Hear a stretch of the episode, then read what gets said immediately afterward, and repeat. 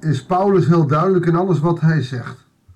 Hij is keihard omdat hij schrijft aan Rome, een wereldstad. En in die wereldstad is er zoveel wereldgelijkvormig dat het moeilijk is voor Romeinen die tot bekering komen, hè, uh, Romeinse mensen die tot bekering komen, om als christen in zo'n wereldstad goed te functioneren. Je zou kunnen zeggen, christen zijn in Amsterdam is moeilijker dan op de Bijbelbelt. Daar kun je ook nog weer van alles van vinden, maar even als voorbeeld. Ik woon hier wel op de Bijbelbelt en kan op straat zomaar met iedereen over de kerk of over het geloof praten. Dan gaan ze misschien een beetje vreemd aankijken. In de grote steden is dat toch weer anders. In die zin moeten we dus Romeinen ook gaan zien. En in het gedeelte van vandaag gaat heel scherp. Maar we moeten het goed lezen. Want deze tekst wordt over het algemeen nogal gebruikt om te zeggen dat de Bijbel tegen homoseksualiteit is. En je kunt je afvragen of je de Bijbel recht doet als je dit gedeelte daarbij gebruikt.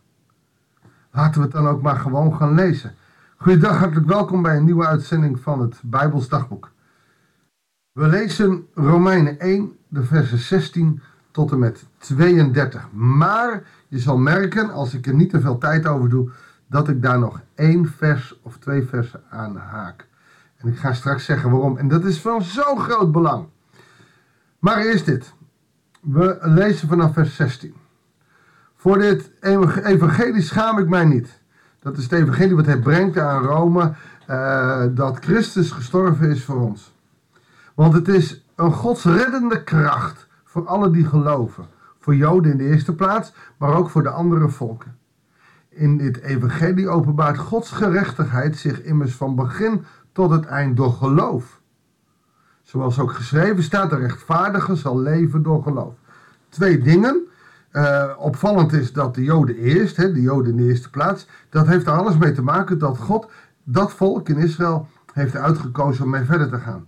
Niet het volk uit Babel, niet het. Nee, via Abraham is hij begonnen met het Joodse volk. Dat is een kind. Zijn eerste geborene, zeg maar. En, maar ook, zegt Paulus dan, en daar is hij sneller in dan bijvoorbeeld Petrus en de, de gelovigen in Jeruzalem, maar dan ook voor de andere volken. En het tweede wat ik erover wil zeggen, en dat is belangrijk, de rechtvaardige zal leven door geloof. En waarom zeg ik dat? Omdat hij in vers 18, en ik vind het heel irritant dat er kopjes tussen staan en dat er maar in vers 18 gaat hij het hebben over de onrechtvaardigen, de heidenen, de niet-gelovigen, de Romeinen die Jezus niet kennen of Jezus niet aanvaarden. Het eerste gedeelte gaat over de gelovigen, daarin bemoedigt hij zich. En nu gaat hij tegen de onrechtvaardigen spreken. Let maar op, vanuit de hemel openbaart God toorn zich over al het kwaad en onrecht van hen die met hun onrechtvaardigheid de waarheid geweld aan doen. Dus hij gaat hier radicaal dualistisch goede tegenover het kwade zetten. En hij pakt nu de mensen die met hun onrechtvaardigheid de waarheid geweld aan doen. De vijanden van het christelijk geloof. Want wat een mens over God kan weten, is hun bekend omdat God het aan hun kenbaar heeft gemaakt. Dus je kunt allerlei dwaze theorieën hebben. Je kan alleen maar gebruiken wat je van God weet uit de schrift. Zichtbare eigenschappen zijn vanaf de schepping van de wereld zichtbaar in zijn werken. Dus de schrift en het werken. Dus in de natuur en in de schepping, ook in de mens. Dus het zijn twee dingen. Zijn eeuwige kracht en goddelijkheid zijn voor het verstand waarneembaar. Dus we hebben het woord, uh, omdat het kenbaar is gemaakt door Jezus Christus.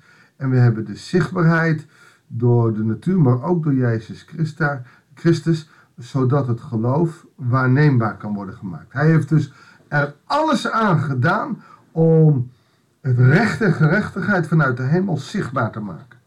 Er is dus niets waardoor zij te verontschuldigen zijn. Die zij zijn de onrechtvaardigen. Want hoewel ze God kennen, hebben ze hem niet de eer en de dank gebracht die hem toekomen. Hun overpeinzingen zijn volkomen zinloos en hun onverstandig hart is verduisterd.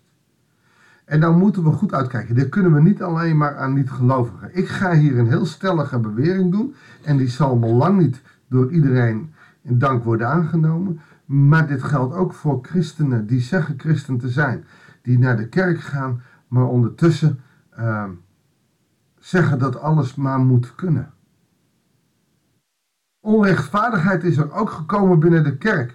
Waarin we liturgisch hele mooie dingen doen, maar ondertussen uh, op een verkeerde manier met het geloof bezig zijn. Niet radicaal Jezus Christus en die gekruisigd. En daarom begint hij dit hoofdstuk ook met te vertellen wat hij wil doen en waarom hij dit wil doen. En Paulus verkondigt ons Jezus Christus en die gekruisigd. Dat staat centraal, met alle gevolgen van dien. En als je het hebt over vrijzinnigheid of lauwloenigheid in de kerken, die vinden we ook. Dus we zijn nog maar een minderheid in de kerk. En van die minderheid is er ook nog een gedeelte die lauw is. Heel bijzonder dat ik gisteren daar met iemand nog over gesproken heb. Maar ook dat is dus onrechtvaardig. Dus onder de christenen hebben we dus ook nog onrechtvaardigen. God wil dat we zijn wil zoeken. En dat is zowel moeilijk als dat het ook duidelijk is en daar moeten we ons aan houden. En over deze mensen wordt gesproken door Paulus, terwijl ze beweren wijs te zijn, zijn ze dwaas geworden. Ze hebben de majesteit van de onvergankelijke God ingewisseld voor beelden en vergankelijke mensen, vogels, lopend en kruipende dieren. Daarom heeft God hen uitgeleverd aan hun zedeloze begeerten, waardoor ze hun lichaam onteren. Dat verdient even een uitleg. God heeft ze uitgeleverd aan hun zedeloze begeerten dat klinkt alsof God heeft gezegd: Jij gelooft niet mij, dan ga jij nu rotzooi scheppen. Nee, je mag het zien als: als je in God gelooft, ontvang je de zegen. Als je niet in God gelooft, ontvang je niet de zegen. Maar wat staat er tegenover zegenen? Dan word je vervloekt. Dus die vervloeking is wat hierop gezegd wordt. Je wordt vervloekt, oftewel niet gezegend door God. Dus dan word je uitgeleverd aan je eigen begeerte. Want als het niet om God gaat, dan gaat het om ik. Nou, en, en, en dan zijn er heel wat mensen die uitgeleverd zijn aan zedeloze begeerte ook in de kerk. Want de ik regeert vaak meer dan God regeert. En wat gebeurt er? En dat zegt Paulus vaker. Op het moment dat je niet afhankelijk stelt van God, dan zal je je lichaam onteren. En dan krijg je dus een opzomming. Ze hebben de waarheid over God ingewisseld voor de leugen. Ze vereren en aanbidden het geschapene in plaats van de schepper. Dus beelden, dieren en je ziet het net in de, de, de, de koeien die heilig zijn. Het moet om de schepper gaan, niet om de dieren. Die moeten geprezen tot in eeuwigheid. God moet, de schepper moet geprezen worden tot in eeuwigheid. Amen. Amen zegt hierbij om te bevestigen. Het zal waar en zeker zijn. En daarom nog weer een keer die uitlevering heeft God hen uitgeleverd aan de onterende verlangens. De vrouwen hebben een, natuurlijke omgang verruild voor het tegennatuurlijke. En ook de mannen hebben een natuurlijke omgang met vrouwen losgelaten en zijn in hartstocht voor elkaar ontbrand. Mannen plegen ontucht met mannen.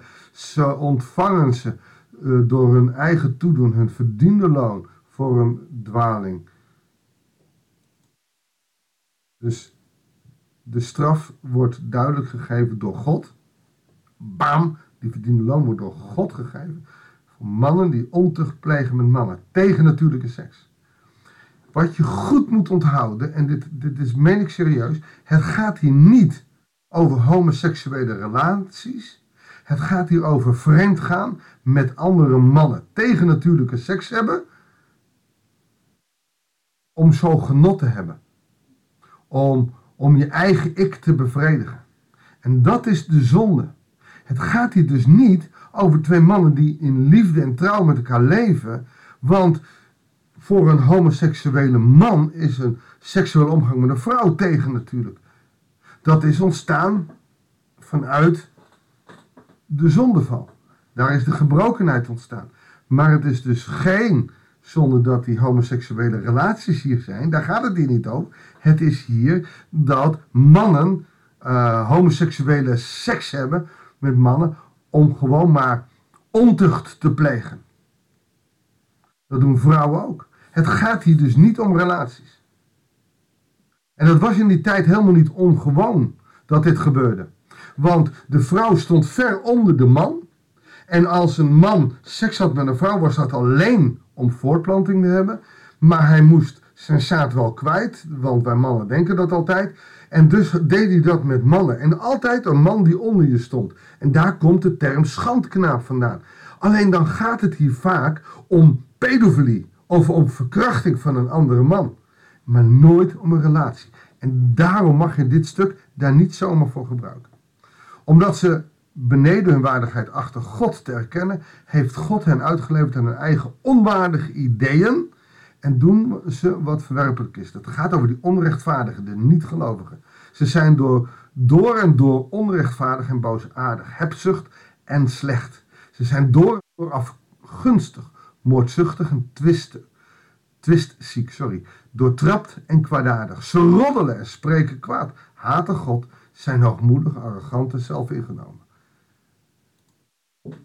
Door de zonde maak je de verkeerde keuzes. En wij kunnen dan wel wat tegen die homoseksualiteit hebben, die hier wordt genoemd, die tegen natuurlijke seks, maar die wordt hier op één lijn gezet met roddelen, met hebzucht en met andere dingen. Het is feitelijk dat wat heel veel christenen ook doen. Dus je mag je niet zomaar uitpakken. Ah, dit gaat over homoseksualiteit. Nee, dit gaat over meer dingen. En de homoseksualiteit, de manier waarop hier seks wordt bedrijven, mannen met mannen, vrouwen met vrouwen, is tegen natuurlijk en zeker niet in relatie. En dat is een gruwel in de ogen des heren. Uh, dat is net als op dit moment kom ik het heel veel tegen op social media ook bekende Nederlanders die triootjes doen. Dat is een gruwel in de ogen des heren. Maar het staat op hetzelfde niveau als het roddelen, als het kwaadspreken. En daar doen een hoop christenen ook aan mee. Dus we moeten dit niet uit elkaar. En hoewel ze het vonnis van God kennen en weten dat mensen in die dergelijke dingen doen de dood verdienen, doen ze dit alles toch. Sterker nog, ze juichen het zelfs toe dat anderen het ook doen. En nu kom ik, en ik weet dat ik veel te lang doorga, een lange uitzending, maar het gaat ergens om. Hier is geknipt. Maar hoofdstuk 2, vers 1 hoort hier wel degelijk bij. Want het gaat hier over de onrechtvaardige. Maar dan staat er in hoofdstuk 2 vers 1, maar Paulus heeft helemaal geen brieven geschreven in hoofdstukken. Hier heeft een theoloog zitten knippen en hier staat, en u, wie u ook bent, dus de Romeinen, de rechtvaardigen, met uw oordeel al klaar over homoseksuelen, over, maar dus dan moet je het ook over roddelen hebben en over kwaad spreken. U bent evenmin te verontschuldigen. Het oordeel dat u over anderen velt, velt u over uzelf. We moeten dus uitkijken met het oordeel dat we vellen over homoseksualiteit. Daar is nog genoeg over te zeggen. Ik zeg ook niet dat alles mag en kan en zal. Maar ik weet wel dat we hoofdstuk 1 van Romeinen niet zomaar daarvoor mogen gebruiken. Denk er maar eens over na. Mijn woord is geen waarheid. Jezus is waarheid. En Jezus is wel degelijk aanwezig ook in dit gedeelte van het Nieuwe Testament. Ik wil heel graag met je bidden. Heere God, in dit soort gedeeltes gaat het echt ergens om zijn uitspraken die nogal uh, duidelijk zijn, maar wordt ook de interpretatie er zo makkelijk vanaf gezegd en zit er het oordeel aan vast. Daarom hecht ik er waarde aan om hoofdstuk 2 vers 1 er ook bij te lezen. Heer wil ons hart wijsheid geven om over deze dingen na te denken. Om niet zomaar de conclusies te trekken, maar er serieus over na te denken, te kijken wat er staat. Want alleen dan kunnen wij met anderen goed omgaan. Zegen ons Sterk ons in ons geloof door de kracht van uw geest. Dat bidden we u. In Jezus' naam. Amen. Nou, een hele lange podcast. Ik zit al uh, dik 14 minuten. Uh, maakt niet uit. Ik wens je God zegen, wijsheid ook bij het bestuderen van dit gedeelte.